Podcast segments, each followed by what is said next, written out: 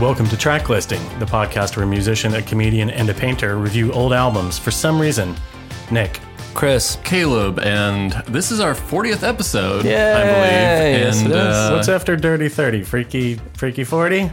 Freaky Friday. Freaky Friday, Fridays. yeah, Yeah, yeah. Uh, I think in honor of uh, our 40th episode, Chris has a pick for us. do you Chris, got? what, what do you got? That's right. I picked the 40 year old virgin soundtrack. Oh, I see the similarity. Yeah. Uh, oh, I, I didn't realize. Oh, sorry. Sorry, guys. I didn't know it was 40th episode. Oh, that was a weak fucking applause. There. this was a golf clap. clapping. Wasn't even using my hands. um, this is, of course, a movie I'm familiar with, but I, I know, did you have this soundtrack or? I did not, but Okay. it's a it's a movie I'm very familiar with, and and like when I look back on it, I remembered the songs too, like just thinking about it in my head. There's a lot of music in here. Mm-hmm. Unfortunately, a lot of music that didn't make it onto the soundtrack. That doesn't mean that it's a short soundtrack. That's true. 17 tracks. Strap in, folks. Here we go. Track one Joe Walsh, A Life of Illusion.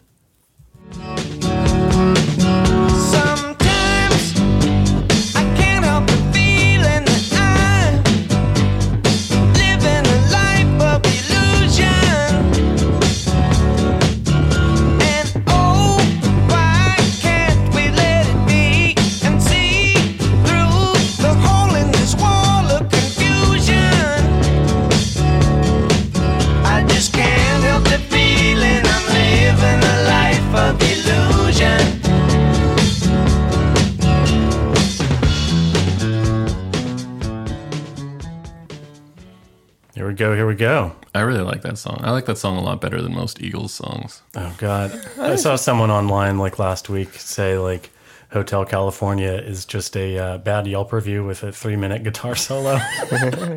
Not wrong. So Joe Walsh is kind of the the lost Eagle, the late edition Eagle. What was he was in the James Gang? He's been in a bunch of groups. I think that song, uh, "Life's Been Good" to Yeah. me so far, which I always loved. Really? Yeah, yeah, I love that song. I don't like that song. He gifted uh, Jimmy Page his first Les Paul, so you got to thank him for that. yeah, yeah. I mean, he's he's part of like rock and roll history, for better or worse. I like like for some people. I like Joe Walsh, all right. Uh, yeah, that song's pretty good. Well, was, he was in Ringo's band, the All Star Band. Yeah, that's right. I was just thinking, I have a weird like Eagles kind of story. This is when I was working at the public theater. Some woman hired the Eagles to play for her husband's 60th birthday oh, in one of the theaters there. And they said when hell freezes over, and then they still showed up. Who knows how much they did it for, but they like fucking did this show for this birthday party. And I, I loaded it in, and their like roadie was like the most angry roadie I've probably ever seen. He was just screaming at the people working the load in, like, this is expensive analog gear. If anyone fucks this up, it's your ass. We were, oh, geez. And there was like full security at the gig. So, you know, I went home and came back to work the, the show at night. And uh, like I had a really hard time even getting in to the theater that I was, you know, supposed to work there. I guess they think that like, I don't think most people would recognize Joe Walsh, you know, just like walking around on the street. Uh, the late Glenn Frey, maybe, but like, yeah, I mean, It's pretty wild. they, they are, you know, I joke about it all the time. They're the Jay Leno of rock. Like, they have legions of fans, but you're like, really? like, people are huge, like, Jay Leno fan? I think that Eagles like best of album, The Greatest Hits, is like one of the best selling albums of all time. It's like up there with like thriller numbers. Yeah, it, yeah. it's the most palatable rock that's ever been released. So, you know, and just dominated the 70s. And Just, Yeah, it's it's fine. It's funny to me that uh, Hotel California, I think, was written by their drummer, right? Hmm. So that was like you have Glenn Frey and Don Henley and Joe Walsh, and then their biggest hit was written by the other one. that's always what it is. Way to know? go. Van Halen's best song uses a keyboard, you know? Yeah, that's Jump. And here's the. I should say a lot of people probably know the Eagles drummer. I don't know. Do you guys have you heard that story that like this is maybe just a an old wives' tale or a rumor, but I've heard either either Don Henley or Glenn Frey. I can't remember. I, th- I want to say Glenn Frey has a like a person on the payroll to walk around with him at parties to remind him of names. Like there's a guy with just like a clipboard that's like. Okay, this person that's walking up, uh, this man's named Joseph, and you worked with him, and like just to give context and everything. And I was like, I would, if I had the money, I would do that too. Never have an awkward moment. That's pretty great. Should we dive into track two? Let's do Please. it. Michael McDonald with Ain't No Mountain High Enough.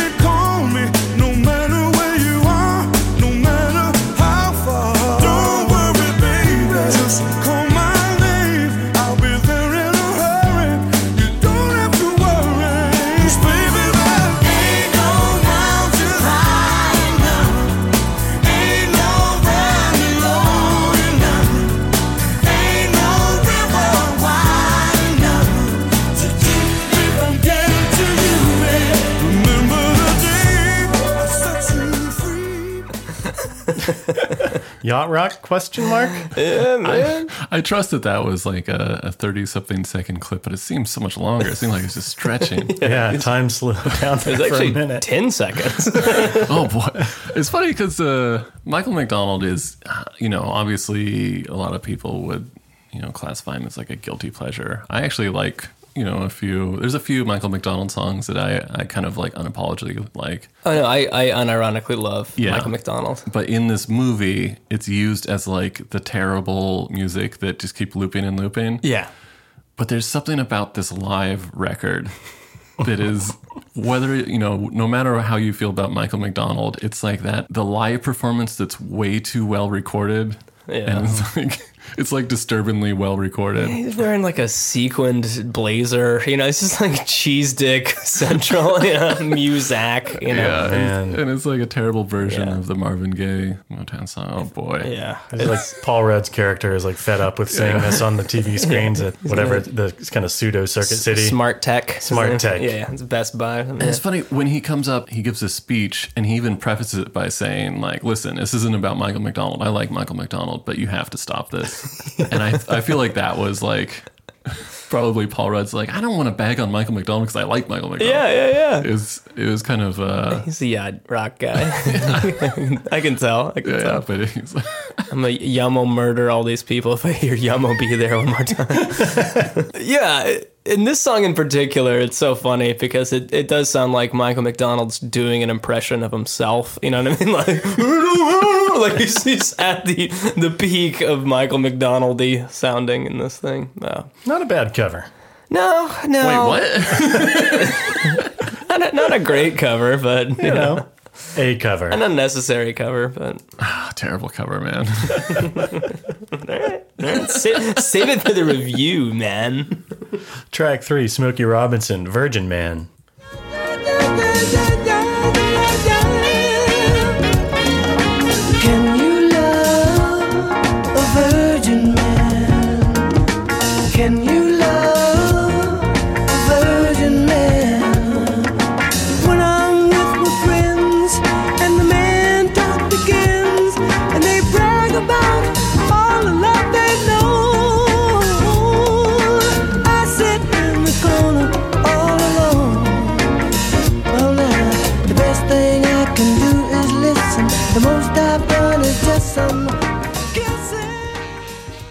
it's funny to me that kind of like early Motown or like early R and B, I think their uh, the way that they wrote songs was different. It was much more like kind of market oriented than it is now. In a way of like, uh, we need a new song. It's like I don't want just another like you know song about a girl, something specific. And it's like, well, I have a song about the mailman, or I have a song about being on an airplane. Or a pusher man. Yeah, and, like and it's Yeah, like, how about a how about a virgin, a virgin guy?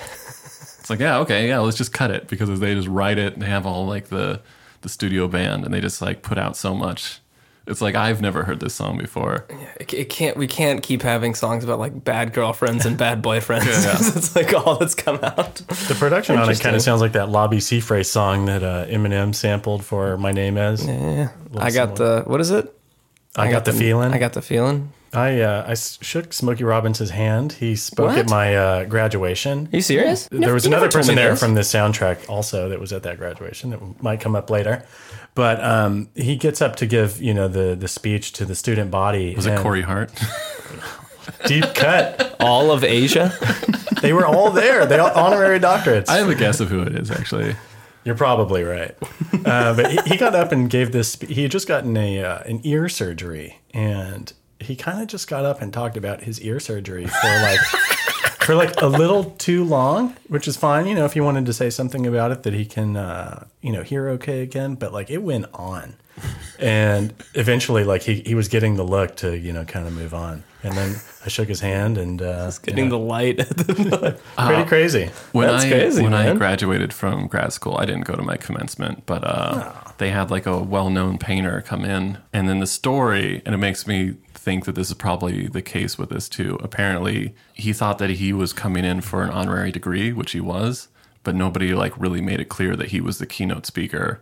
And so he like had like, like he was at like the lunch thing before, and somebody kind of like mentioned it to him, and he like took off to his hotel room to like hastily write a commencement speech. And I think that's Oh, boy. probably I think Smokey Robinson was probably thought he was just like getting like the getting a certificate for being Smokey Robinson. Somebody's like, "Got your speech plan?" He's like, Well, "I got about I got a good eight minutes about the year." pretty wild. tight five on the ear surgery. Was Chaka Khan the, the other speaker? That's right. Okay, That's okay. right. Good job, Caleb. Okay, Calling okay, it out. I um, yeah, I feel like I don't know for a musician, especially a vocalist such as Smokey Robinson, to lose his hearing, it's probably pretty scary. You know, if he had ear surgery, it Oh, might for like sure. screw up his like tone. The one thing that you need. Yeah. Yeah, yeah, yeah. He was probably just getting the lobes to look younger. That Oh, was probably cosmetic. the uh, yeah lobe reduction surgery. Having it refreshed, tightened up a little bit. Protect your ears, everybody. You need those ears. Let's do track four. This is Asia with Heat of the Moment. You can concern yourself with bigger things. You catch a pull and ride the dragon's wings. Cause it's the heat of the moment. The heat of the moment. The heat of the moment.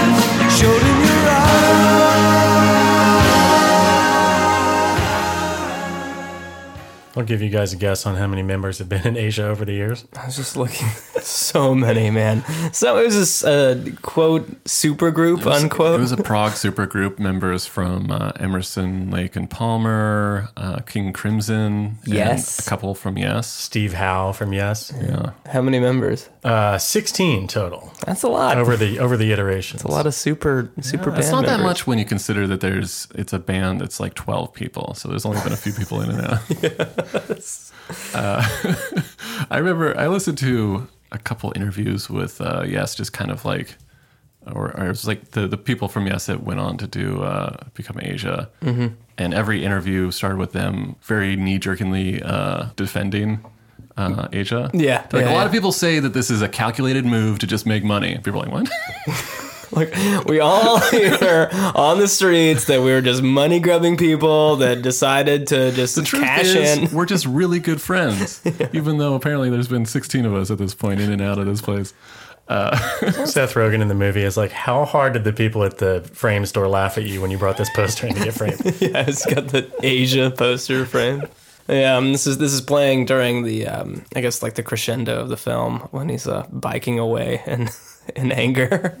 I'm glad that I wasn't like an adult when this song came out because I kind of enjoy it just as like a weird artifact song and it's like fun and well made. But if you were around when it was a hit, it would drive you crazy. My chemistry teacher, Mr. Dickey, was playing this, and I was like, "Who is that?" Like he would just play music sometimes, and he was like a younger guy, and I was like, "Who is this band?" He's like, "It's Asia." I was like, "I gotta know what it is." Then, uh, so I discovered it like you know junior year of high school Uh, as like uh, it was one of those bands like tongue in cheek made me laugh, and then I just slowly started liking the songs. You know, I'm like, I don't know if I like this ironically or not anymore. I can't tell. This song and there's a couple other songs that on the soundtrack that do kind of a similar thing where it's hard to tell whether it's about like a relationship or somebody training to be a ninja it could like go either way pretty easily He's like, is he training for a fight or is he falling in love? What is the heat of the moment? I don't know what that means. Pretty powerful stuff.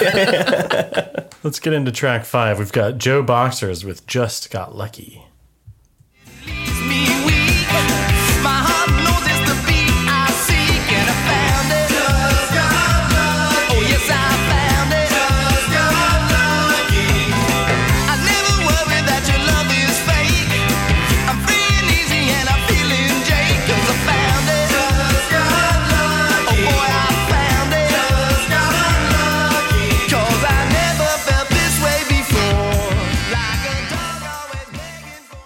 That's like that uh, that British pub rock sound that doesn't have any context in America because it was kind of part of the new wave. Like you would say, like Elvis Costello and like House Martin. There's a lot of like very British bands in the '80s that sound like this. Joe Boxers. Joe Boxers. Did you guys ever wear Joe Boxers I did. in middle school? I did. I remember, I remember being like very jealous of kids at sleepovers that had Joe boxers, and I was like, oh, I wish my mom would buy me Pretty some Joe cool. boxers. Rest in peace, Joe Boxer. Wherever you are. Uh, yeah, I don't know. What it, this this song's okay. I think it was. It definitely. There's a lot of songs on the soundtrack that are here only because they specifically refer to something that's very specifically Yeah. about a virgin. Yeah, they like you know, scrolled through the internet to find like Yeah, yeah. very songs about people getting lucky or virgin stuff. Yeah. Yeah, I don't know. The, the movie was. I did rewatch it, and Yeah. it's pretty good. It's pretty good. So Judd Apatow's like first movie. This was like Big one, yeah. Yeah. Kicking and Screaming, I think, was a year before that, or maybe the same year. oh, okay, but, yeah, What year are we talking for the release? 2005. 2005? 2005. And it was right when Steve Carell got The Office too, because that also debuted in 2005. Uh, so yeah, I mean, it was all the. I mean, I hadn't really heard of many of these people. Um, I remember when I was in college, the show Undeclared came out. With I think was only on for one season. Yeah. but it was like a little bit of the kind of spiritual sequel to Freaks and Geeks. Mm-hmm. And some of the people from that cast, like Seth Rogen, was in that, and uh, there's like a few kind of smaller parts in this movie. So I was like recognizing a bunch of people. Yeah, it's the Apatow stable for sure. His Yeah. his wife's in it, Leslie Mann. Oh, yeah, she's so great. Yeah, she's the, the drunk hookup where she's like makes him blow into the breathalyzer. Yeah. Yeah. Rex Want French stuff. toast. Yeah. yeah, I think this movie holds up. Uh, I don't think it's going to hold up for much longer. uh, there's a few, you know, there's, I mean, there's just Some, some, problematic things here, here and there. There's a few things that don't Yeah. age well, but I think that the general spirit of the film, it's actually this, the film's pretty sweet, yeah. And, and I pretty think, well-meaning. and the way that it's like described in like the little like title blurb is like his sex obsessed coworker. And you're like, oh yeah, that's right. They're not just dudes. They're like all like particularly perverted dudes. Or like, you know, you got Paul Rudd who's hung up on the same girl. And then, uh, the other guys are just like, yeah, dude, it gets nasty. Like, tell me the nastiest story you know. and like, you know, Let's jump into track six. James Brown. I got ants in my pants and I want to dance. Hey, tell me what you gonna do about that. Tell me what you gonna do. I got to know about love for real? Do you know how I feel? Tell me what you gonna do. Yeah, about that. I got ants in my pants and I need to dance. Come on. What can you say about James Brown that hasn't already been said? Classic James Brown. Yeah, this is a definitely a song that's mostly just a groove. It always kind of bothered me just because I thought that the the title was kind of cheesy. Ants and pants. Yeah, it's like okay, Liar, liar, pants on fire. yeah. Anything like, yeah, it's a kid song. just because there's so many great uh, James Brown songs that have like this kind of similar groove. That there's other ones that I feel like are better, but this was this was like a bigger hit, I guess, because it just had a distinctive name. I think it was that song uh, of his Payback, um, that live concert that they put together to promote the Rumble in the Jungle fight. yeah. Uh, that was in Zaire. There's footage of him performing at that, and he it's pretty amazing. He comes out and immediately starts doing uh, the splits like so many times in a row. I mean, he's one of the best. It's oh my gosh, yeah. Any of his, Great band leader. I love. Would steal shit from everybody. no one got paid Yeah. because they didn't perform well enough. I love his uh, the microphone. Like he kicks, like he kicks it forward and then kicks it back with his foot. And I've I've tried to do it on a comedy stage, and um, it's so hard. And also, uh, little rule of thumb in the in the comedy world: don't mess with the mic or the microphone. They- the house really hates it. Anyone working at the venue is like, "Dude, come on! what are you doing, man?" I remember uh, watching a, a documentary about James Brown, and there was this. It was some TV show. It was essentially kind of like uh, these music specials in kind of uh, the guise of like a talk show or whatever.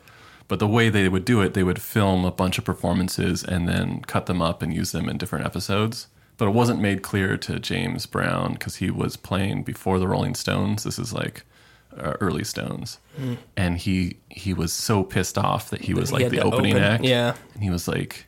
And so, so first of all, they were like, it was this interview with uh, Mick Jagger where he was remembering. He's like, they told me to like go calm him down, like try to explain. him. He's like, I'm not going back there. Uh, so like he comes out and they show the performance, and it's the same thing where he comes out and he's just like doing the splits, and it's like the most amazing. And Mick Jagger, like this young kid, just like, oh fuck, like with the, we gotta follow yeah, that. this Oh. isn't even gonna be in the same episode. guy that is sweating his face off because he's working so damn hard. And yeah, he was the most unreasonable human being ever. He's just screaming at everyone for every tiny detail. Yeah, this uh, this is playing during uh, the montage. I guess they've it's right when they figure out that Steve Carell's a virgin, and then it's you know this whole world is coming crashing down on him, and then he's looking at women, what seems to be the first time or for the first time in like ten years.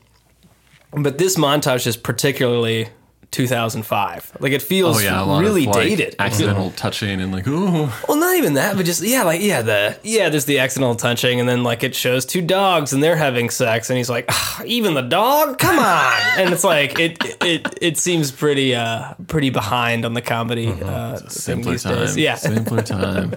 Chris, your story about messing with the microphone reminded me of uh, a c- a couple of weddings I've DJ'd recently.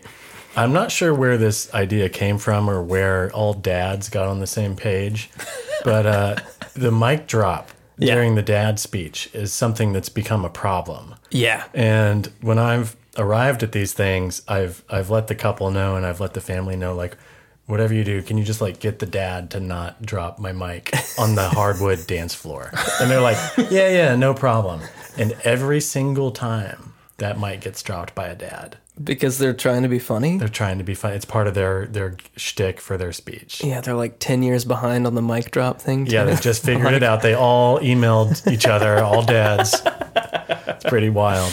yeah. Don't man. mess with the mic. That's a it's a it's a big no no. Uh, do not mess with the mic, man. It's it's worth more than you will get paid. Should we get into track seven? Let's do it. Chaka Khan, I'm every woman. Every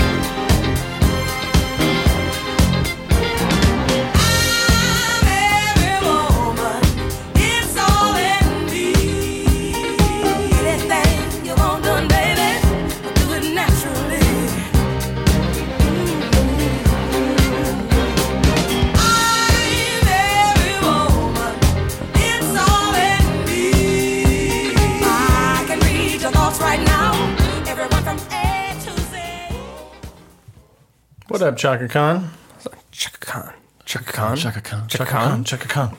When I was a kid, I had the uh, the Bodyguard soundtrack, which is a great soundtrack. We're Oh, gonna have to yeah, we should do that point. one. You should do that. And uh, Whitney Houston does a version of that on on the Bodyguard. That's pretty good, but I thought can't it be was. Chaka Khan. Chaka Khan is amazing. I think I thought it was Whitney Houston for years uh, that originally sang it, but Well, it was. I think that was the second single off of that uh, Bodyguard after the. But it's. I mean, I guess even the the single was a cover, the Dolly Parton song. Whitney owns that though. You know what I mean? Whitney owns the "I Will Always Love You." Dolly Parton may have wrote it. Whitney owns it. Um, Oh, no! oh crap. Oh! Ah! Breaking news. this just in from Consequence of Sound. Elon Musk and Grimes are expecting their first child together. Oh! Congrats, it's, it's official. Grime Musk. Baby is headed straight for Mars. that is all. Back to your regular scheduled programming. I thought you were going to do something a earlier about the uh, the Doobie Brothers are going into the Rock and Roll Hall of Fame. Whoa! Steely Dan's also going on tour in 2020. Oh, that's another Michael McDonald. You know, Michael McDonald uh, played. He was like a session guy for the Yes. Doobie Brothers before, or Sang for with the them Steely live Dan. and yeah. played keyboards on Asia and some other albums. Yeah, Dang. a lot of stuff we didn't touch on with Michael McDonald. Apparently, A lot of breaking news in this episode. Yeah, Elon. Congrats. I for some Congrats. I don't know what I, I thought. Uh, he and Grimes were on the rocks. I don't know. couldn't happen to a more normal couple of just regular people. I like Grimes. I think she's a very talented artist. I think I can't imagine what these two talk about when they hang out. You know, whether or not we're living in a simulation in the hot tub. It's like- There was uh she was supposed she was like doing a collaboration with Azealia Banks and uh, apparently they were working on it. We're supposed to be working on it at Elon Musk's place. Yeah. and something was happening, and Azealia Banks, who was kind of a loose cannon, Yeah. was live tweeting the whole thing because she was annoyed because like she was she showed up to do this collaboration and it just kept getting like pushed later and later, and she was just having to hang out there. Yeah. It got pretty funny, but at one point she accused them of smelling like pennies. What does that, what does that mean? I don't know. That's What really that bizarre. so specific though that it stuck with me. Yeah. Well, I'm trying to think like what else smells like pennies that they would like. Dirty pennies. Um, yeah, Azealia Banks is a. She's a nutcase. like I, I enjoy a lot of her music, but uh, she really went off the rails there for, you know, the the majority of her fame. Yeah, it was what seven years. yeah, yeah, it's been about seven years. Well, congrats, Grimes and uh, Elon Musk. Yeah, Exciting times. Chaka Khan uh, touched a ton of music in her heyday. What was it, early '80s, maybe? I think she was like 70s into the 80s. I think she, she's been around for a long time. Oh yeah, She yeah. put out like a record a couple years ago that's actually really good of dance music. You can't mention Chaka Khan without mentioning Rufus, of Yeah. course. Rufus Wainwright, yeah.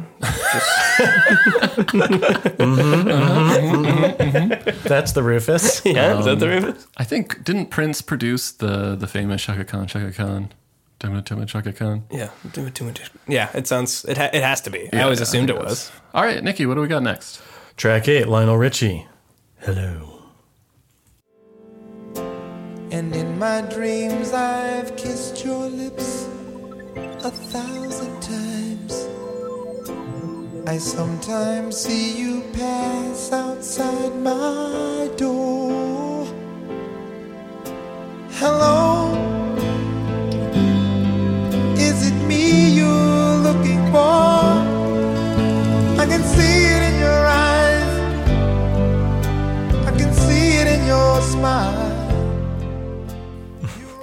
It's hard for me to uh, listen to that song without thinking about that movie video montage that someone put together for that song. Have you guys seen that? No. Someone found dialogue clips Oh, from like yeah, know, tons yeah. of movies for each each line of the song and cobbled it all It's a lot together. of like 90s movies, like Arnold nice. Schwarzenegger, and yeah, yeah, Ah, I if, you- may if, you- if you search that. for uh, like "Hello," yeah. It's Lionel Richie movie like one of the montage. best supercuts. yeah, Um, I I I can't think about uh, the song without the thinking about the music, Music video. Yeah, yeah, yeah. It's a great music oh video. yeah, what? It's a weird. I'll walk you through video. it. So he's Want to hear it? I guess an art teacher in what I'm hoping is a college, but looks more like a high school. And he has uh, he's he's serenading or singing about a student of his who is uh, blind, She's blind. and she is apparently also in love with him. And She's crafting his she like sculpts a portrait of him yeah. By touch. by touch. But it looks like very like uh, Lion King. It's like a, or maybe you know like Beauty and the Beast, the TV series. Yeah. That, like Yeah, the the end result, and then like you're like, well, she's blind. So you but it was obviously that not mad. made by a blind person either. No, no, no. It's like it's a very poor sculpture It was made by a, by a bad sighted sculptor. yeah, it's like somebody they found on what the you know like in the uh want ads or something. They're like, we just need like a quick thing, and like they don't have to be that good because she is blind. Like you can't, you can't fault her. You can't like, but it's it's Nailed the um, hair. The hair is there. Yeah, the hair is perfect. It looks like he, It's I'm it's I'm looking at the thing. It's like a very strange looking. it looks like a like a chia head, sort of like Yeah. that. You know, I don't know. I would say if you were art directing this music video, it either has to be spot on, like looks like him, like maybe you just cover his face with clay for a second and you just have him stand there, or else it looks like not even like a human being, like it just pans to it and it's just like the craziest like uh, Pablo Picasso sculpture with like eyes pointing in different directions, which would also be cool. I mean, I don't know. like, wait a minute, you think I look like that? no, would add a whole new twist. like, well, she's not very good. Yeah, it's a, it, it- but it's a, it's ins- like a creepy vibe to the whole thing too, because he's moving so slowly throughout all this, and you're like, is he trying to sneak around so she doesn't hear? I don't know what's going on. You know, some people say that all the Commodores are kind of terrifying. I don't know. I don't know if you've heard that. This is playing in the movie where Paul Rudd drops off his box of uh, porn tapes. Oh, yeah. for um, Steve Carell's character to you know right. do research on. yeah. and it's kind of the montage of him like getting into his silk pajamas and and lighting candles in the bedroom. Yeah, and uh, I forgot this movie stars uh, American patriot Stormy Daniels. Oh yeah, Stormy Daniels makes a Makes a, a pretty big cameo in this. yeah yeah. She's like it's a video. She's in one of the porn videos, and then it Space goes to like a Inner monologue. yeah. Where he's doing the dirty talk, and it's, it's a great He's like, scene. I'm you. He's like, Yeah. it's like you're doing me so hard and, and putting your on at any, sorry, whoops. It's pretty good. Yeah. What Nick? What do we got? We've got, what do we have? What do we Tra- got? Track nine Dr. Hook and the Medicine Show sharing the night together. I say these things cause I'd like to know if you're as lonely as I am and if you'd mind sharing the night together. Oh, yeah. Sharing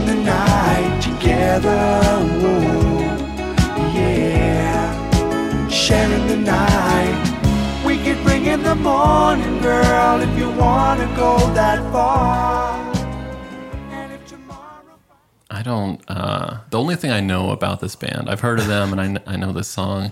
The only thing I really know about them is that they have one of those weird singing voices that I think it was meant to travel over AM like waves or something because it just like it only existed in the seventies and it's like that. Yeah, yeah. It's that AM gold vocal AM sound. gold vocal. Yeah. It's like Yeah. trying too hard to be smooth or something. I don't know. It's very strange. He wears an eye patch. I know that. Yeah. Which is very, Oh. and it, sometimes it's bejeweled. It's like Slick Rick. cowboy hat. Yeah, yeah. Is the medicine show that's mentioned in this uh, band track any relation to Old Crow Medicine Show? Or do people just like, med- what is medicine show? It's a reference to some sort of old timey thing. Yeah, I think it's like back in the day when like a wagon would show up to town and be like, "All right, this is the medicine you need," like snake oil salesman type stuff, like you know, Grifters. Uh, We've got our uh, you know uh, TB thwarting solution, like consumption thwarting. Solution. Somebody uh, fact check me on this because this is only an impression I get is that they are not an American band. I feel like they might be like Australian or something weird. So I, might be completely off base, but uh, maybe the medicine show is like a is like a, an attempt to sound more American, like they're from uh, they're from Union City, New Jersey. Ooh, Yeah, so well, right across the pond. um, uh, they do they do have a pretty good song called uh, "When You're in Love with a Beautiful Woman." I don't know if you ever heard that song. It's a it's a it's a pretty cute song, but it's um like I guess the the theme of it is that it's terrible being in love with a beautiful woman because like you gotta watch your friends, gotta watch your friends. like, like everybody's everybody wants her, everybody needs her, and it's like the uh, the inner turmoil it is to date like a, a smoke show. You're just like ah, everyone's gonna take her away from me. like no one's, I can't trust anyone now. dude, that, that was like- the seventies, man. Like Eric Clapton was like writing songs about what George Harrison's wife stole her. Yeah. Oh, yeah. That was, Everyone was after nobody, your nobody was safe. everyone was after your woman in the Yeah, yeah. Oh, man.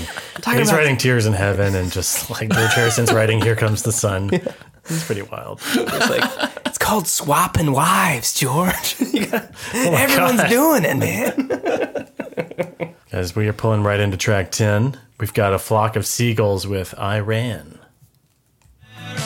Couldn't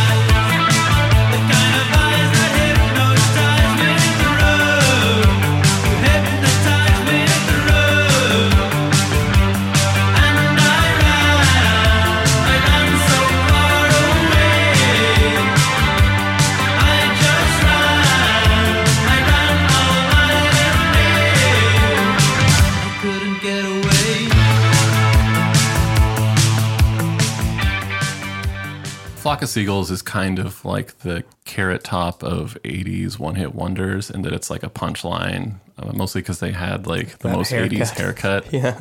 And uh, I think they were like huge for just one record. Uh, but this song is really good. This song's awesome. This song's awesome, It's so good. Allison and I were in a uh, elevator recently, and there was a uh, mom and her like three year old son uh, who was like really adorable, and he had you know this crazy cool haircut, and we were like, oh my gosh, he's so cute, and she's like, yeah, we were thinking of going with like a flock of seagulls kind of thing. it was, it was very uh, strange. that- that- I mean, they've had a big influence on music, but I guess like even bigger influence on baby haircuts. that Poor kid. Yeah. Poor kid's in for it, man. His parents. it was crazy. It was like straight up. Yeah, so they had the haircuts. It's one of the worst band names. Yeah, th- they look like it was them and like Dead or Alive that just looked ridiculous. This was like Yeah. the pirate shirts and the vests, and then like you know, Real goblins. This is uh, this is re- eh, this is the real androgynous uh, time of the '80s, where like you know the biggest bands were like wearing you know eyeliner and all kinds of like blush and Cure. rouge. I think there was it was like a very narrow window where suddenly uh, like the band's image was super important because of MTV, mm-hmm. mm-hmm. but it was a little too early for there to be enough like money where they were hiring stylists. So these bands were they were very self-consciously like dressing as flamboyant as possible, but they were doing it themselves. and Yeah. it was a fucking disaster. Yeah, I mean, look at like Kajagoogoo. like those guys look insane with the craziest hair ever. I mean, Culture Club during that time. oh yeah, yeah, I mean, very, very. every- I think everyone was kind of copping Culture Club to be Even honest. Poison, you know, getting into the. Oh yeah, the Hair hair, metal. metal, thing.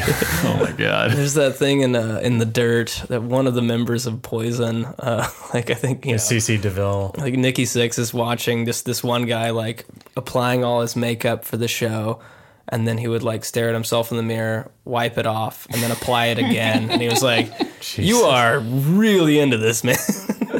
also, like if you have have you seen the music video for this, and again, uh, like Right Round uh, by Dead or You Alive. spin me right, right. Like they rented out like a like a studio, and then That's I But feel the jump music video looks like it was shot for like less than three dollars. it's so low budget and then they like have like the very you know beginnings of digital effects it's yeah like a split screen David Lee Roth's like color trail on his Japanese sword. Like look we got a disco ball we got the studio i think that's all we need just show up in what you want to wear and then we'll, we'll figure it out Yeah, there was something like sincere about about that. It was like you know the naive, like uh, you were actually seeing the the visual what that band wanted to put forward, and Yeah. just like have you know a few other people helping them make it happen. That was pretty cool. I mean, and then you got like you know, Kiss was wearing their makeup for a while, and then they're like, eh, we're gonna remove the makeup, and people are like, no, no, no, no, put the makeup back on, put the makeup back on, put it back on put it back on. look at her That's what I love that Kiss song. Scary stuff. Uh, we're about halfway through the soundtrack. You guys want to take a break? Yeah, we'll take a break. Uh, when we come back, I put together a new game for you guys. yeah i've heard tell of this game You guys New know how it works. I'll, ex- I'll explain it to the listeners after the break. And then at the end of the episode, we are going to recommend our favorite song about waiting, our favorite waiting song. Stick with us. Hey thank you guys for listening to the track listing podcast as always we want to hear from you Hey! Thank you for listening to the podcast. Welcome to our ad. How can they uh, reach out to us, Chris? well you can find us on instagram That is at Track Listing Podcast. You can Gmail us. at- Do people? I- It's 2020 now. I don't know if people email anymore. but email. if, if you want Gmail, it's uh, tracklistingpodcast at gmail.com. and rate and review on iTunes and Apple Podcasts. Yeah. And make sure to follow our uh, official Spotify track listing playlist on Spotify. Get on that iTunes and try to balance out our one one star review. Yeah, who did that? Hey! Thanks for listening. We love y'all.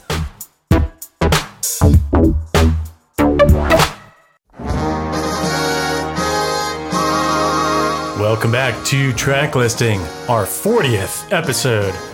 We are here with a game, a new game prepared by Caleb Brown. In honor of our 40th episode, I put together a new game, and this is a game that is new to the listeners. You guys might actually uh, know how to play it a little bit better than the listeners because okay. I modeled this after one of our favorite shows, a, a British talk show, British quiz show called Only Connect. Only Connect. Only Connect. BBC So- It's an extremely difficult game show. 15th Especially series. If you're not British, it's it's even more difficult. But uh, so one of the rounds on that show, basically, I'm going. I have prepared three clues for you, and then your job is to try to work together to figure out what the fourth song is going to be.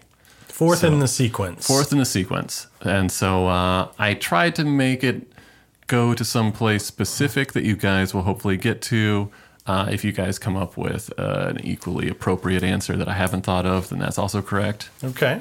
So you'll be giving us three clues. Three clues. Three clues per round. We're trying to guess what the Trying fourth to is going to be. divine the fourth song. Okay. be. Okay. And sometimes it, uh, for listeners, sometimes it has to do with the band, sometimes it has to do with the song, sometimes there's words, whatever.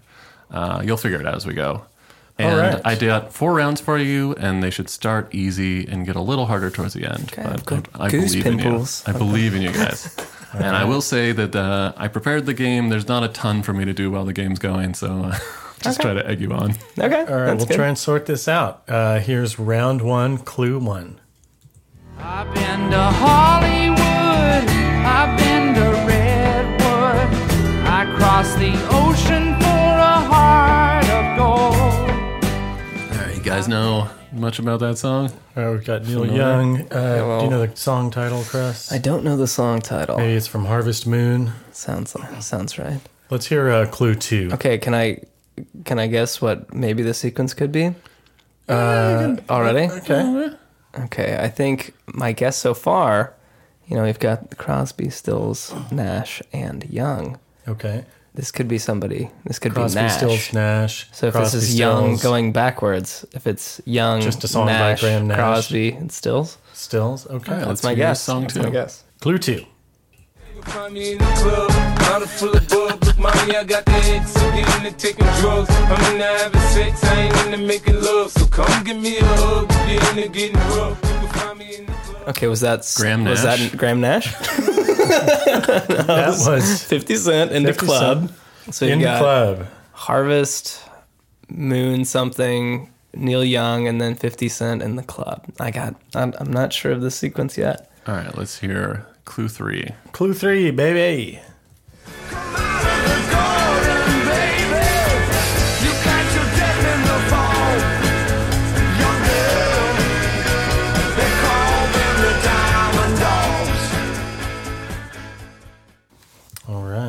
Any ideas there, Chris? I don't know if I have anything on that one. The the Diamond Dogs. Is that who is? Do you know who that was? I, I'll give you a couple. This that is David Bowie. That's okay. Yeah. Uh, that is Diamond Dogs. I think you guys might want to re-listen to the first song Okay. to try to get a connection. So we got in the club, Diamond. You know, Diamond Dogs, Neil Diamond, Young, Neil Young. Is it three Diamond Door?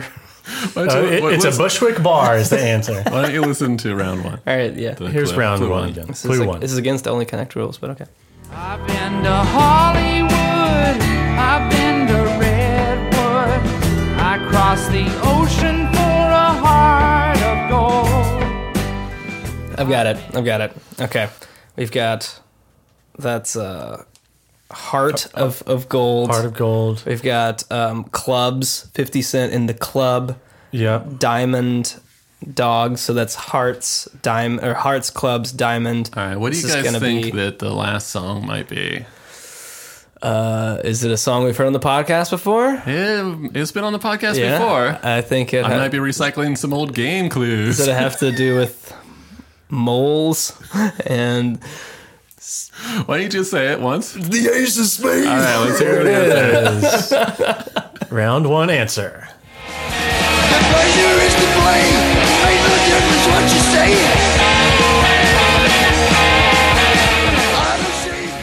Good job, Right. guys. Okay. job, so that was uh, card suits. Card suits. Card Uh, suits. in in uh, an order of uh, uh, descending uh, value. Uh, it was uh, or ascending value. Uh, Not, the not ace of strictly in any order, but I wanted to bring you into the last one where there was only one song I could think of that would have spades in it. Yeah, Ace of yeah. Spades. There All we right, go. let's, uh, Okay. very Okay. Good, very good. All right. All the only connect is paying off. Yeah, let's hope, hopefully you guys are warmed up a little bit.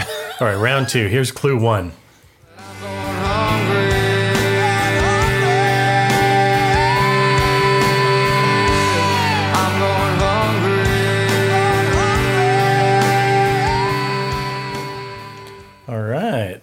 Chris, you know that track. I think I thought I did. That's is that That's a Temple of the Dog uh, Hunger Strike. shit? Okay. I, I thought it was something else. All right, let's uh, hear Hunger strike. clue two.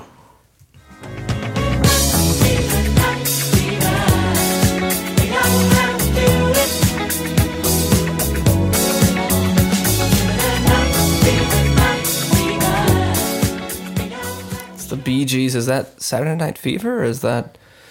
I know it's the Bee Gees. Uh, yeah, not sure on the track title. It's uh the track is Night Fever. It's off of the off of the Saturday Night Fever soundtrack. Okay, so we got dogs and bees.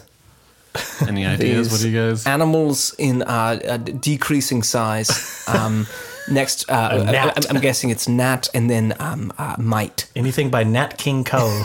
Okay. Let's hear Here, round three. clue three. Three, excuse me.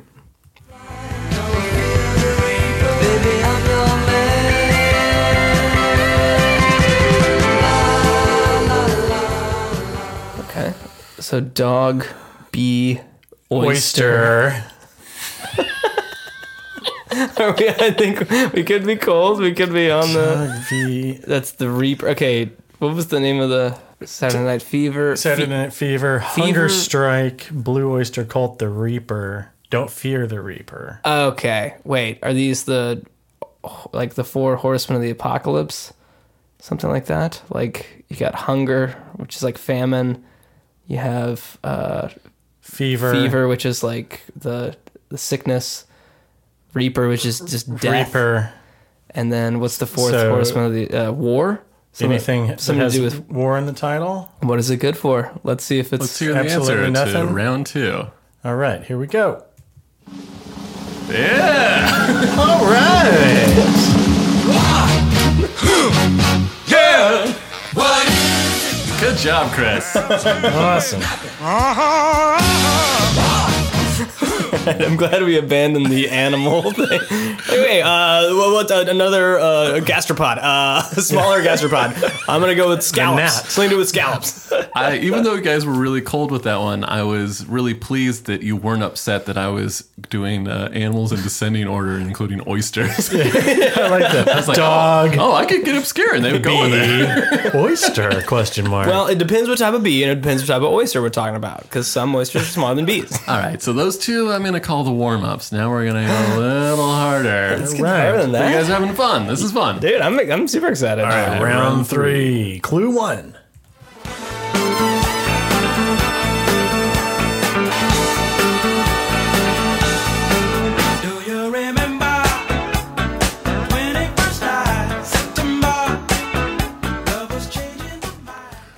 Do you guys make of that track? We got a September by Earth, Wind, and Fire. And that's the was it the 21st night of September?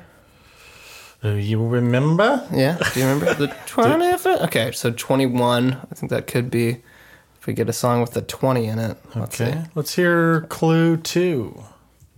Woman, I'm trouble. I be all worried mine. Baby, I can't never be satisfied, and I just can't keep on. Kind of some like Delta blues. Is that no satisfaction? Something like a like I'm what not- that's ripped I, off I got of? nothing on that one. Okay. September can't be. I heard can't be satisfied. That could be. I, I was not familiar with that blues blues riff. Let's hear clue three.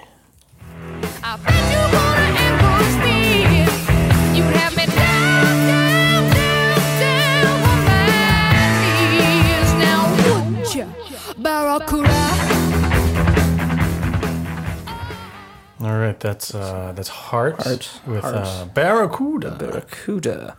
Okay, so You've got Nancy Wilson in Heart. Earth, Wind, Fire, Something some else. blues guy that we don't know. Heart. Heart. So Earth, Wind, somebody Water. Is that the Waters? Muddy, Muddy Waters. Waters. Also, let's uh let's go with Muddy Waters. That sounds Okay. r- spot on. So. Earth, Wind, Fire, Water, Heart. Heart. Uh, Captain Planet is somebody. Uh, Planeteers. Is there a song called Captain Planet or something Let's about? hear the answer to round three. Wind, water, heart, go planet! By your powers combined, I am Captain Planet. Okay. All right, there we go. If you haven't seen that Don Cheadle Captain Planet parody, it's pretty genius. Good job, Chris. All right, Chris is killing this one. It's you know anything I can deductively reason, I do okay with. If it comes to actual music knowledge, though, I'm, I'm dead in the muddy waters. So, all right, I love this game. I'm in a hugely good mood. All right, only one more. cl- This is a hard one. All right, round four, clue one. I say that's entertainment. That's entertainment. All right. Who is that? Uh, I know that song. I think Caleb introduced me to that song. That is the jam. The Jam. The Jam. That's entertainment. We've talked about the Jam before. Let's hear clue two. Hey boy, what you say, boy? You tryna play coy like a game boy? Hit my phone, boy. Is your homeboy? Are you a alone, boy? Come give me dome, boy. Got a boy with the green. All right. Is that Azealia Banks? I think it sounded more like Missy Elliott. Missy Is that Elliott? Missy It's Elliott? Lizzo. Lizzo. Lizzo. Oh, shit. Bring Jesus. us into the contemporary. Yeah, yeah. I just shows how old I am. Like this. Wow, what's Missy Elliott. Is this Muddy Waters again? that? Oh, very diverse. All right. Um, Clue three. Clue three. Let's hear clue three. Oh, now that girl is pretty wild now. Girl's a super freak. The kind of girl you read about. In magazines. That girl is pretty kinky. Girl's a super freak. All right, got uh, Rick, Okay. Rick James. Rick James, Super, Super Freak. Freak. which. Okay, let's think about these. So that's the jam. That's entertainment. There's a jam in uh, Rick James's name. Rick James starts with a jam. Jammies. Jam. Liz. Lizzo, though, uh, I'm not sure of the Lizzo song title Jam. and the the song title for the jam. Yeah, can, can we hear the Lizzo one one more time? I'm sorry. I know Yeah, this is clue against the two. rules, but I gotta hear it. Hey boy, what you say, boy? You tryna play coy like a game boy? Hit my phone, boy. Is your homeboy? Are you a alone, boy? Come give me dome, boy. Got a boy with the green. All right. Any any thoughts there, So, uh, Master Chris? the fact that I was uh, giving up the artists pretty easily Yeah. might give you a hint that it had not has to do with the artist. Yeah, so So if we got Super Freak, Super Freak, that's entertainment. Super Freak. I got nothing on this one, man. I'm gonna pass it to the other team. any more clues, Caleb? Uh, let's hear the answer and then see if you guys are able to work your way backwards. Okay. All right. If I'd been out till quarter to three, would you lock the door? Will you still need me? Will you still feed me when I'm Hey, it's 164 from Abbey Road by the Beetle. I think that's off of Sergeant Pepper. Oh, okay, Sergeant Pepper. My bad. Ooh, I'm gonna get some hate mail for that. Okay, So Super Freak, when I'm 60. What's your mailing address, by the way? Yeah. I was gonna say that out loud. Say that out loud. Ooh, okay. When I'm 64. Oh, it's uh, video game stuff.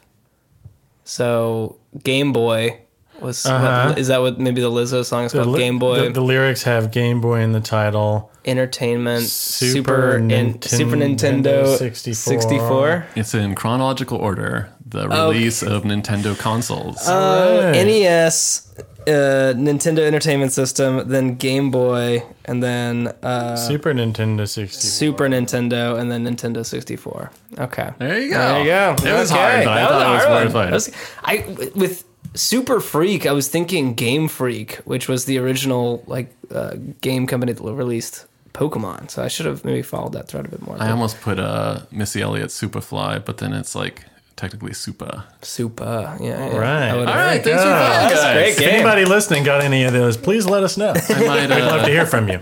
we're still uh, figuring out names for that game. Maybe Gang of Four, maybe Fourth, Sequence break. fourth Wall. Four Horsemen. Four Horsemen. All right, That's, thanks, James. Murphy's uh, wine bar restaurant in Yeah. Williamsburg. You're going to get sued on that. Thanks, Caleb. All right, thanks, buddy. man. I, I really enjoyed that. All right, let's jump back into the 40 year old virgin soundtrack. We're at track 11. This is Apollo 100 with Joy.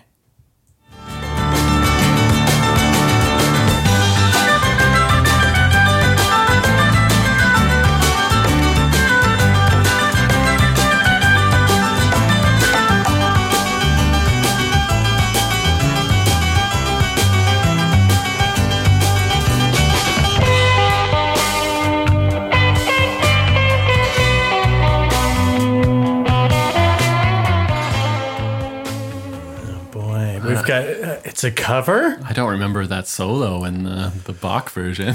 So this, I can't hear this without having a little bit of a memory from high school. There was a guitar elective class that you could take, and uh, the class was probably about twenty people.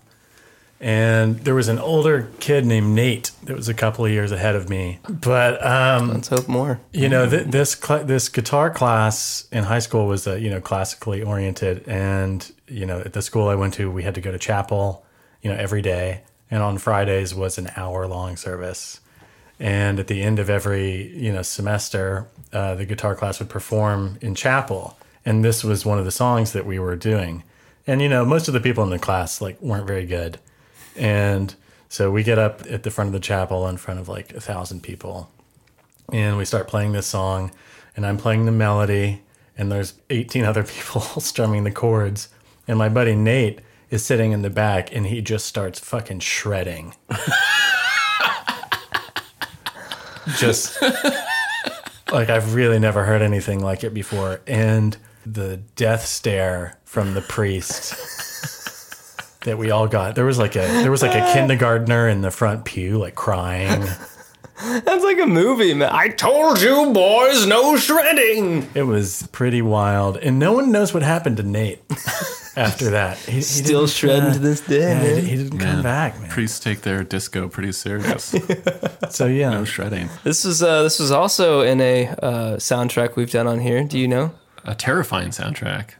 Boogie Nights, right? Boogie Nights. Yeah, this was uh, you know when everything was going right in Boogie Nights, uh, sort of. That's right. and then in this movie, it's this, the same plot device. It was like this is when he admitted he was a virgin, and then everything like just just admit you're a virgin to Catherine Oh, Keener, yeah. and In Boogie everything. Nights, this is when it's like that panoramic shot of Mark Wahlberg's bedroom. Yeah. showing Yeah, his yeah. posters. Yeah, Um, pretty wild. in 40 Year Old Virgin, one of my favorite kind of, it's not even one joke because it, it like, there's a couple, uh, Catherine Keener, who is the, uh, the woman who, uh, Trish, the love interest. like the real love interest, Mhm. um, she like goes to have, a, she goes to his apartment. And there was a thing earlier where he he is he like explained his empty apartment that he was having carpet put in. Yeah, he never got a new And then it's, carpet. it's apparently the first time she goes back, and she's just like, "Oh my god, you never had carpet put in. You're gonna kill me. You're gonna kill me. You're and gonna- the whole, and she like it comes back again. She's like, "I thought you were gonna kill me."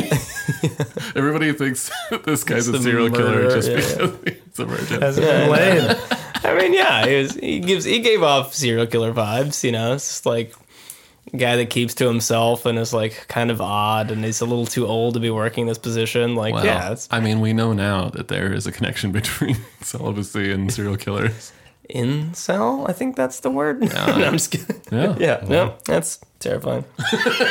um, yeah, we haven't talked too much about uh, the ensemble cast and how great everyone really is, and I think uh, we were talking about uh, Romany. Um, oh God, hang on.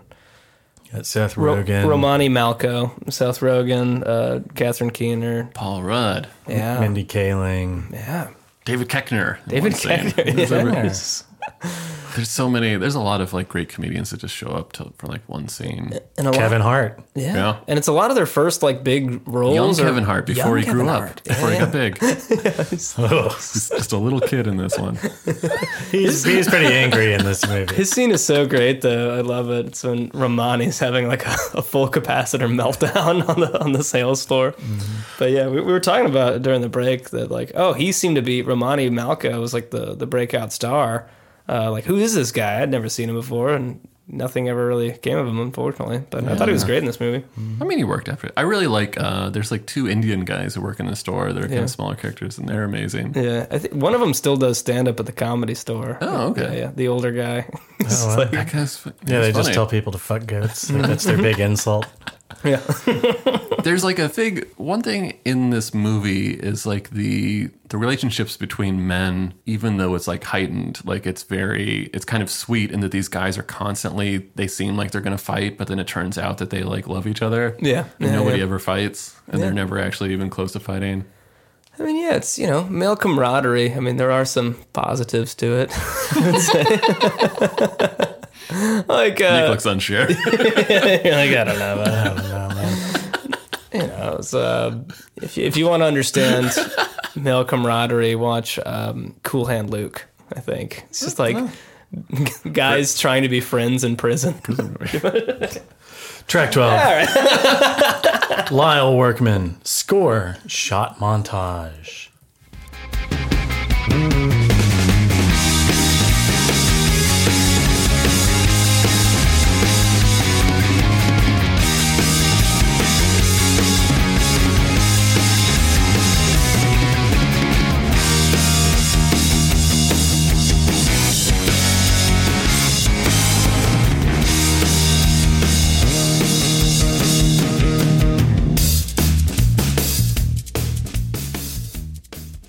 Lyle knows how to rock. It's got a little bit of a. I mean, it's like that's a bass riff from a Beatles song, right? Sounds like it. Sounds like the beginning of Taxman. um, it's like Taxman. the boom, boom, boom, boom, boom, boom, boom, boom. you know, the Dead Kennedys police truck or what, what's that? yeah, song? we, that's on our uh, recommended Spotify playlist. Yeah. You know, what was that thing we saw like this week? It was like if the Beatles were so good, like why were they not on the Tony Hawk 2 Pro Skater soundtrack? Listeners, right in. Answer me It's like- that. yeah. It's like one of those. It's like, oh, is he a Hall of Fame quarterback? Because he's never won a Super Bowl. I don't know. Yeah. if he's so smart, why is he dead? You guys want to roll right into track 13? Let's do it. Yeah, yeah. Joey Scarbury, theme from The Greatest American Hero. Believe it or not.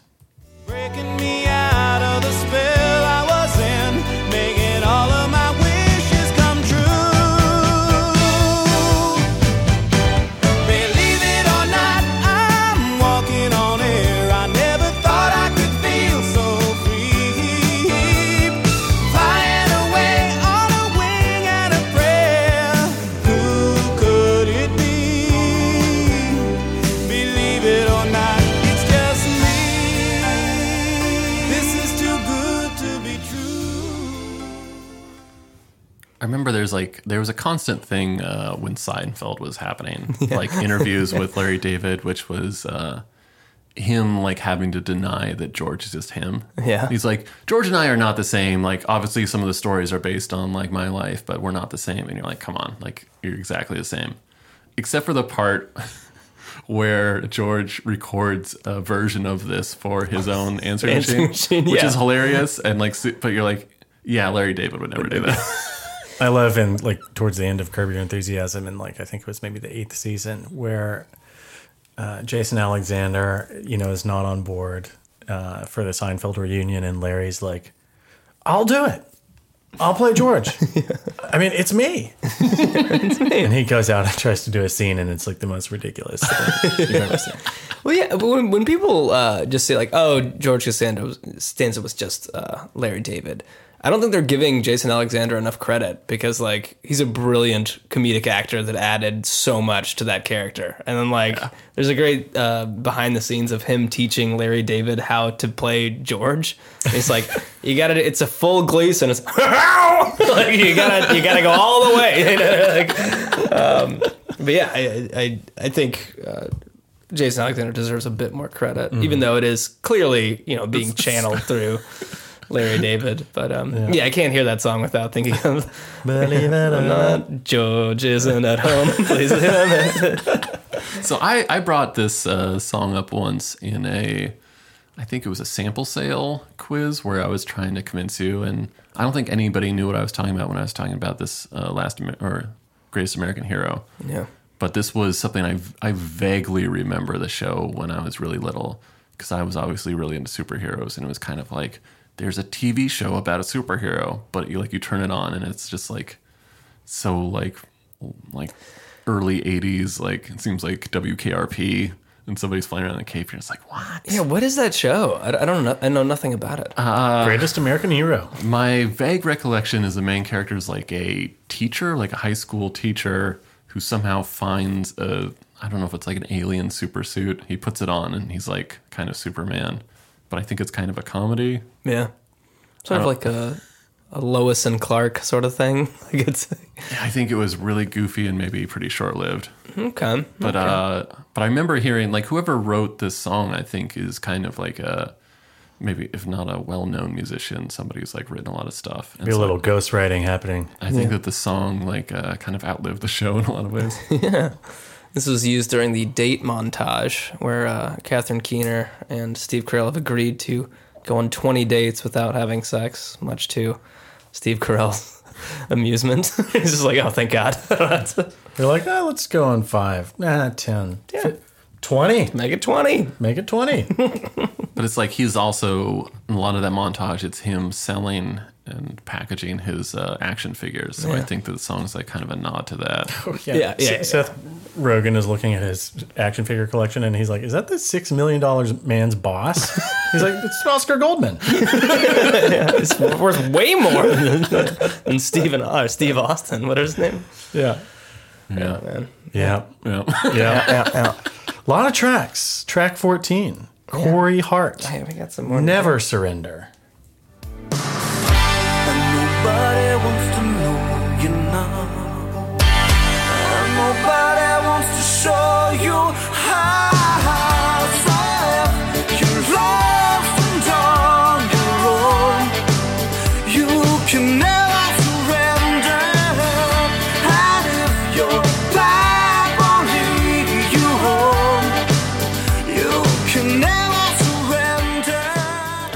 is this song about a girl or about becoming a ninja? I don't know what it is, but it's a big, stinky arena ballad.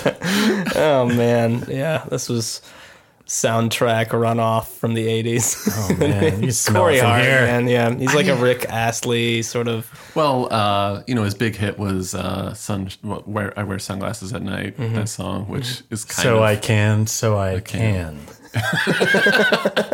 Right. I could, I could, I could enjoy that song more than this one. But there's something about this, like it's an era of. We were talking about Phil Collins on the last episode at the end, and that that production style. It was kind of like, you know, towards the end, like the cresting of like giant, like huge money productions, and it sounds great. It's just like the sound is bad that they're capturing. Yeah. It's well, yeah, yeah, awful taste, but great execution sort of There's thing. something that's still kind of charming about it just because it doesn't it's a sound that went away and so to like revisit it, it's kind of nice for some reason. Hmm. Maybe that's just my old ears. I, I, it reminds me of, and I'm, I'm looking up his name right now, but um, it Stan Bush, uh, who was the Classic Stan Bush. Stan Bush, who did the uh, a Oh, lot of Glycerin. the Bloods, glycerin. Yeah, he did a lot of the uh, Bloodsport soundtrack, Oh, okay. and it's just that like you know fight to survive, like that terrible like you have the heart of a lion, just terrible Drums like are just so big. and that weird like harmonica-y like kazooie sound that you hear in so many 80s Oh, they- ballads. Is that Donald Fagen's favorite instrument? His Wikipedia photo is him just blowing on that melodica. Oh, yeah, yeah, I thought you were talking about like that PlayStation game, Harmonica Kazooie. harmonica Oh. kazooie. That's an N64 game. He's, Kayla's all about games tonight. Banjo kazooie. Let's hear track 15 Survivor. The search is over. Taking on the world, that was just my style.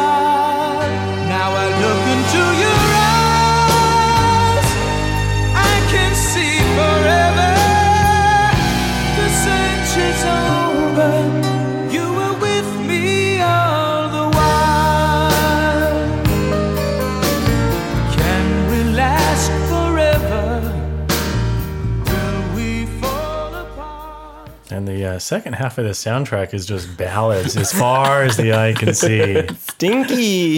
it's like some real reverby harpsichord. I feel like an extra in like a Kenny G music video right now. I think what Survivor had one of the worst uh, music videos of all time. Was that the one with the uh, like the invisible instruments that appear? Oh no! I want to say that's them. It could be somebody else. Well, they did uh, Eye of the Eye of the Tiger, Tiger, right? of course. Yeah, yeah, yeah. But Which is a song about either a woman or becoming a ninja. exactly. Yeah. I feel like in the way we were talking about Brian Wilson a, a couple of weeks ago about how he would write songs about like vegetables and they would try to turn them into pop songs about women. Or he's like the Johnny Johnny Carson song. Yeah. I Johnny feel- Carson. I feel like this is an era where every meathead was coming into the studio with like songs they wrote about fucking karate. And he's like, okay, but what if it's about a girl? It's like, what, like attacking the girl? And you're like, well, no. We'll figure it out. Yeah, we'll just like reframe it and put it in a in a movie when they're falling in love or something. we'll figure out a montage for it. Maybe like every '80s song like this just had some sort of montage that came, you know, written in a script. like, uh, maybe we could use. He's like a welder, and a, he's seen a woman, and, and, and well, that's just the vibe of the song. I don't know. His brother's murdered in front of him in the music video, I guess. yeah, sure. Why not? Survivor's that band that did the uh, intro music for Stranger Things. I guess they just kind of liked this, seeing this band name. They're like, Survivor sounds like a good band name. Let's uh, let's Oh, just really? let's just use that. Wait, That- what? That's our band name. Survivor did the to Yeah. Stranger Things, But a Not- different, a different band. Not this Survivor. Oh, there's another It's band. just like named some young kids like that name, and they're like, "Well, that's our name now." Sounds good. Yeah, like, there, there hasn't been a band with the name Survivor, or else uh, there hasn't been a giant hit television show named Survivor in its either. 39th season currently. Guys, track 16, cast recording of Aquarius. And love will steer the stars. This is the dawning of the age of Aquarius. The age of Aquarius. Aquarius.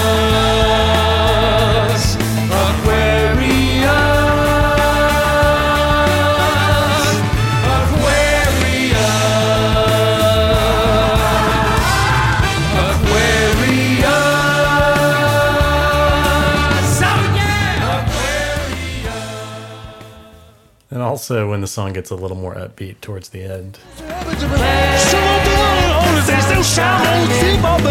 sun shining.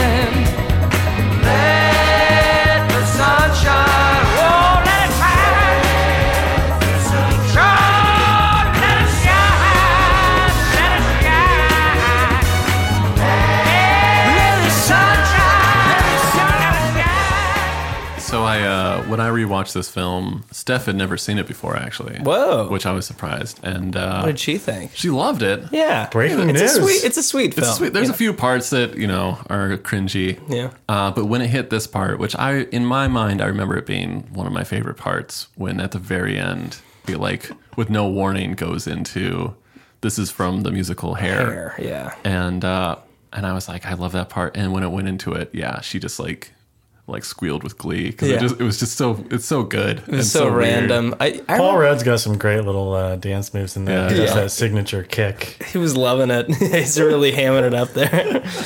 I, uh, I remember thinking it was a bit much. I was just like, okay, all right, I'm ready to walk out. I know. No, I, I, I was really into it. I remember uh, reading, or I think it might have been on a podcast, they were talking about uh, how this song was written for the musical Hair. Right. But um, 1967. they, I think it was a band, I want to say it was called like the Sixth Dimension or whatever. They did a recording of it that became a hit before Hair was even on Broadway. And so it was like the song became a hit, and that turned the musical into a hit and it turned and then like that became a thing where musicals started to like release the cast recordings before they even like put the show together or at mm-hmm. least like Yeah. debut the show on broadway to get people hyped up for the. yeah so that's why in my mind i think i i confuse this with being just like a regular song even though it's very like musically because there's a a version by like essentially a pop group Yeah, it was uh, some of the Wrecking Crew guys that, that put it together, and yeah, it's, it was like a number one song for weeks and weeks and weeks. it's a great song Yeah, man. it's a great song, Very especially exciting stuff. when you think about it. You know, in 1967, it's like, oh yeah, this is exactly what they wanted. yeah, bunch of you know flower children sprinting in a fucking field. Yeah, just give them what they want. these fucking idiots Yeah. it's like the Wrecking Crew guys that are like, you know, show up to work in ties just to play music. Like, oh, what, do- what do the kids want? Nah, I don't know. let's, some, take a, let's uh, take a look at these lyrics oh god yeah, just some hippie bullshit. Sure. Oh my yeah. God. Make some money. Let's go. Oh, yeah. man, they're just so pissed in the studio. If you look at the photos. We've got a little bit of a secret track here. Ooh, secret track. This is track 17, Steve Carell, the first time deleted karaoke scene.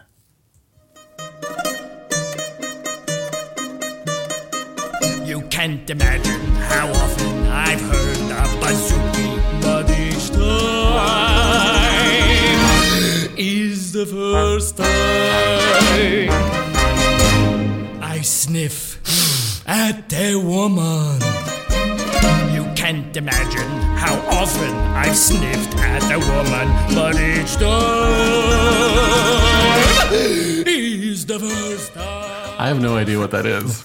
It's great to know that Steve Carell could basically be in any uh, Disney production.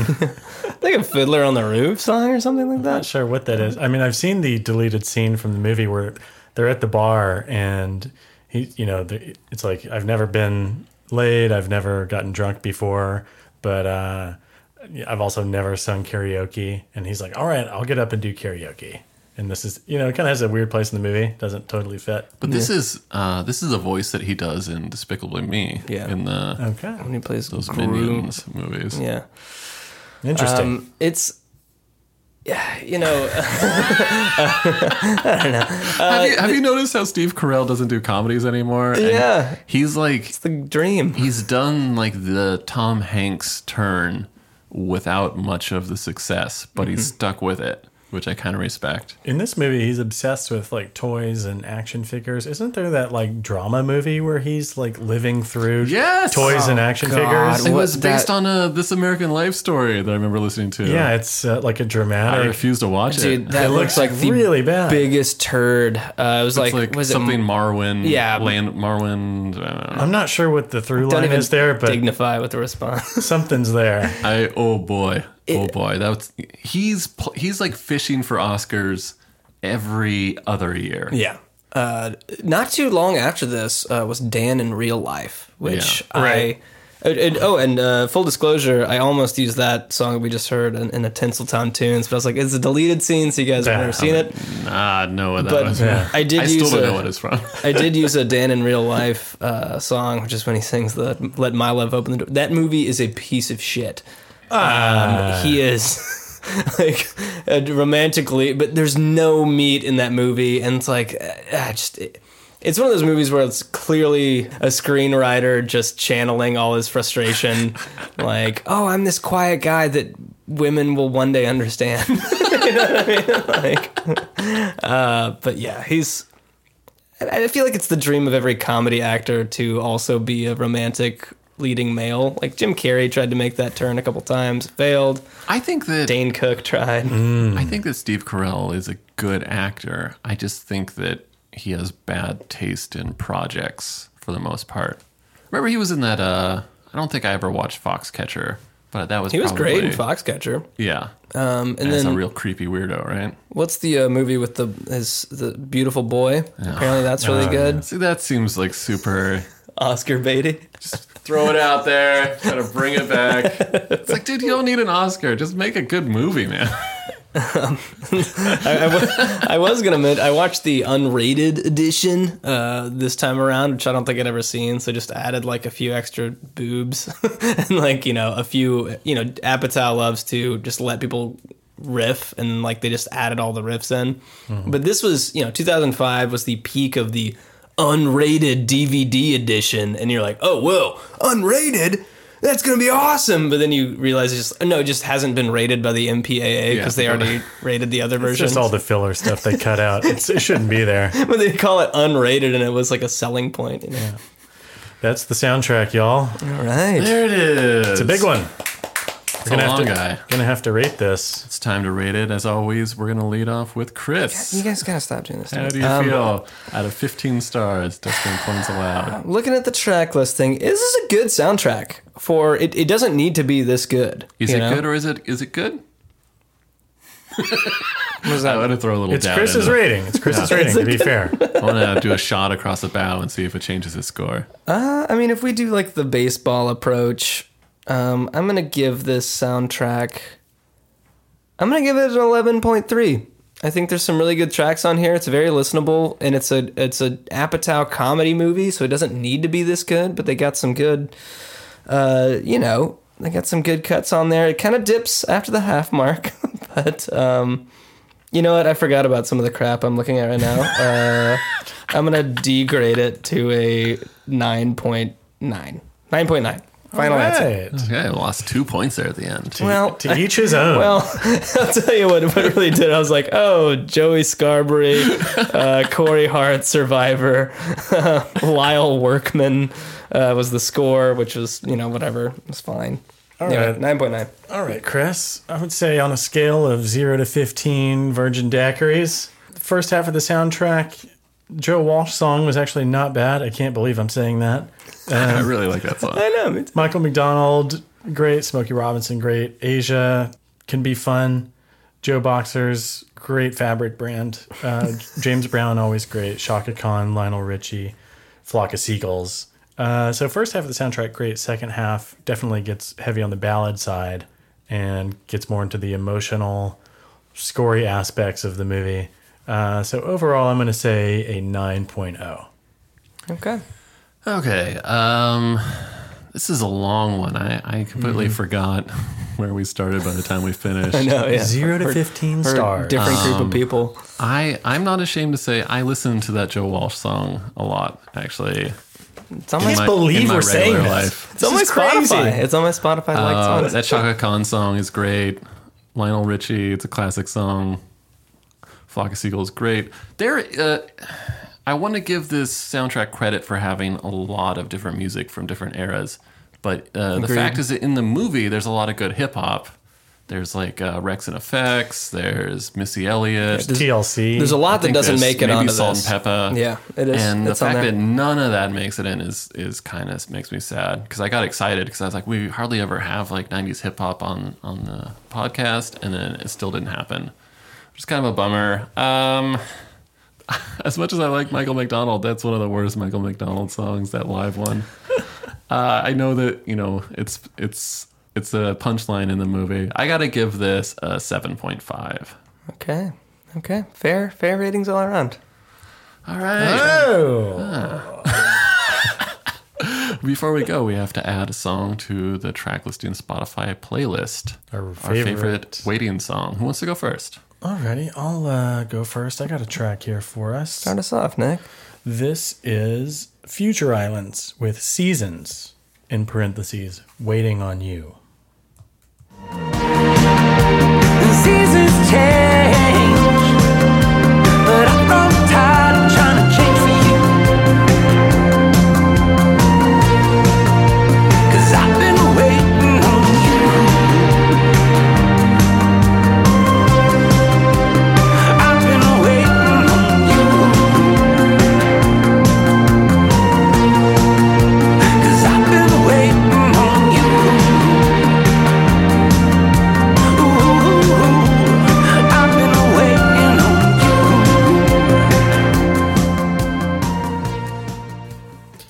song's a total jam. Every time I hear that song, I think about their performance on uh, David Letterman. David Letterman, yeah, yeah, And Letterman is so into the song when they're performing it live. He's like, "Oh boy!"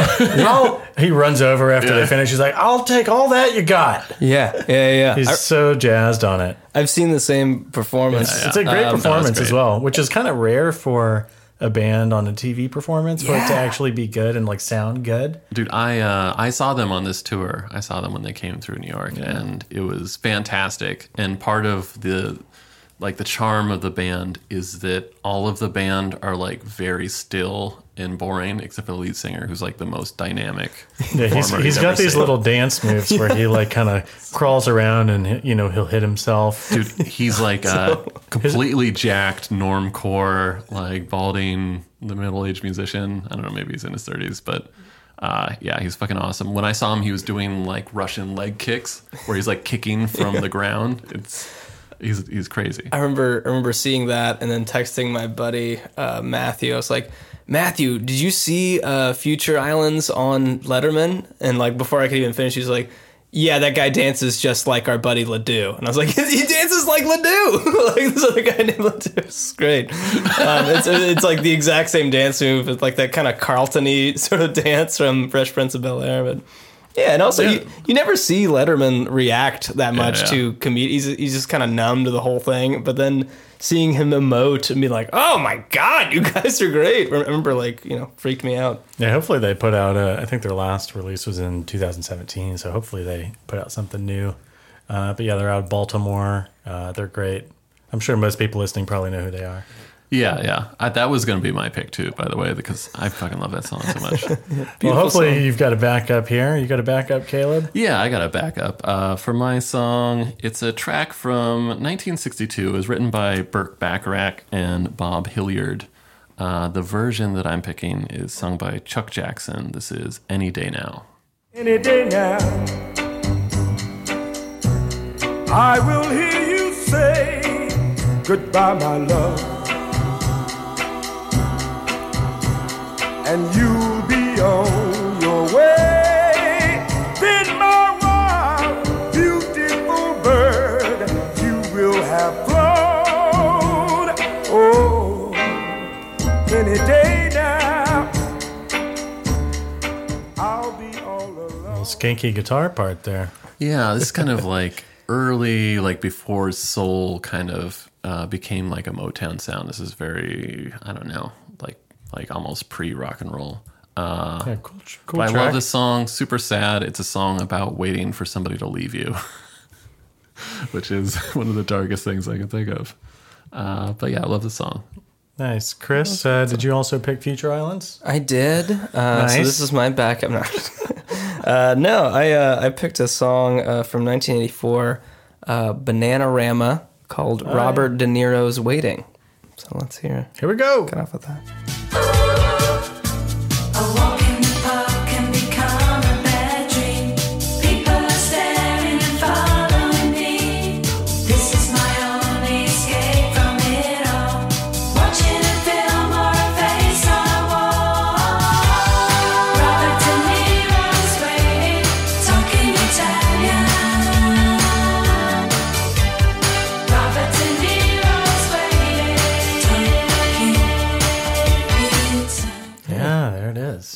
Was uh, I love Bananarama. They're a British uh, female group, and uh, you probably know them from Cruel Summer. Uh, Yeah, was the most popular one. I also like I Heard a Rumor. This is probably their third most popular song. Um, so, uh, what is the year on this?